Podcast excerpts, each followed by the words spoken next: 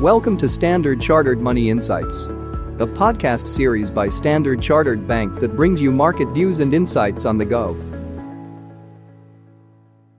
Welcome to Cut to the Chase. Today is Monday, the 8th of January. I'm Daniel Lam, your host for the podcast.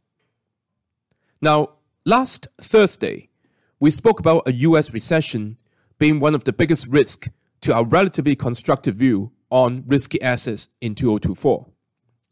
The tight labor market has been a source of resilience in the US economy, and thus a gradual weakening in the non farm payroll numbers could be the most ideal outcome for the markets.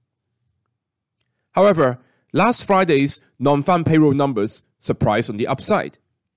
It jumped from 173,000 to 216,000 in December, and that beat expectations of 175,000. Wage growth also surprised to the upside.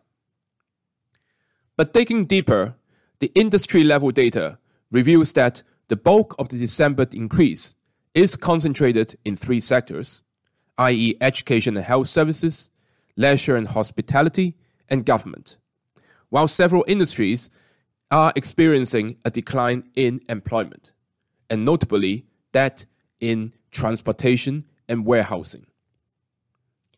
And the results of the household survey showed that the number of employed fell by 683,000 from November. And similarly, the employment index from the ISM Services PMI collapsed from 50.7 to 43.3, its lowest level since July 2020. So overall, one would conclude that the data on Friday was hawkish at the headlines, with some dovish details mixed if we dig deeper. This may make investors somewhat nervous about overly dovish trades at this moment in time. So if you look at the market action, the US 10 year government bond yield continued its rebound to above 4% level. And the rate sensitive names continue to be under some volatility. However, volatility does give rise to opportunities, and we do believe so this time also.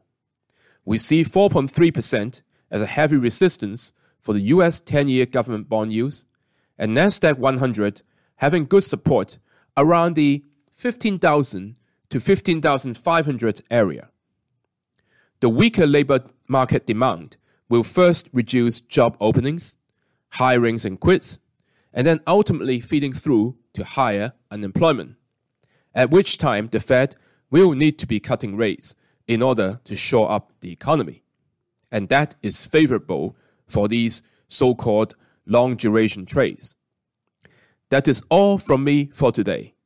As always, if you enjoy this podcast, please don't forget to rate and like it. Thanks for listening, and we wish you a happy day ahead.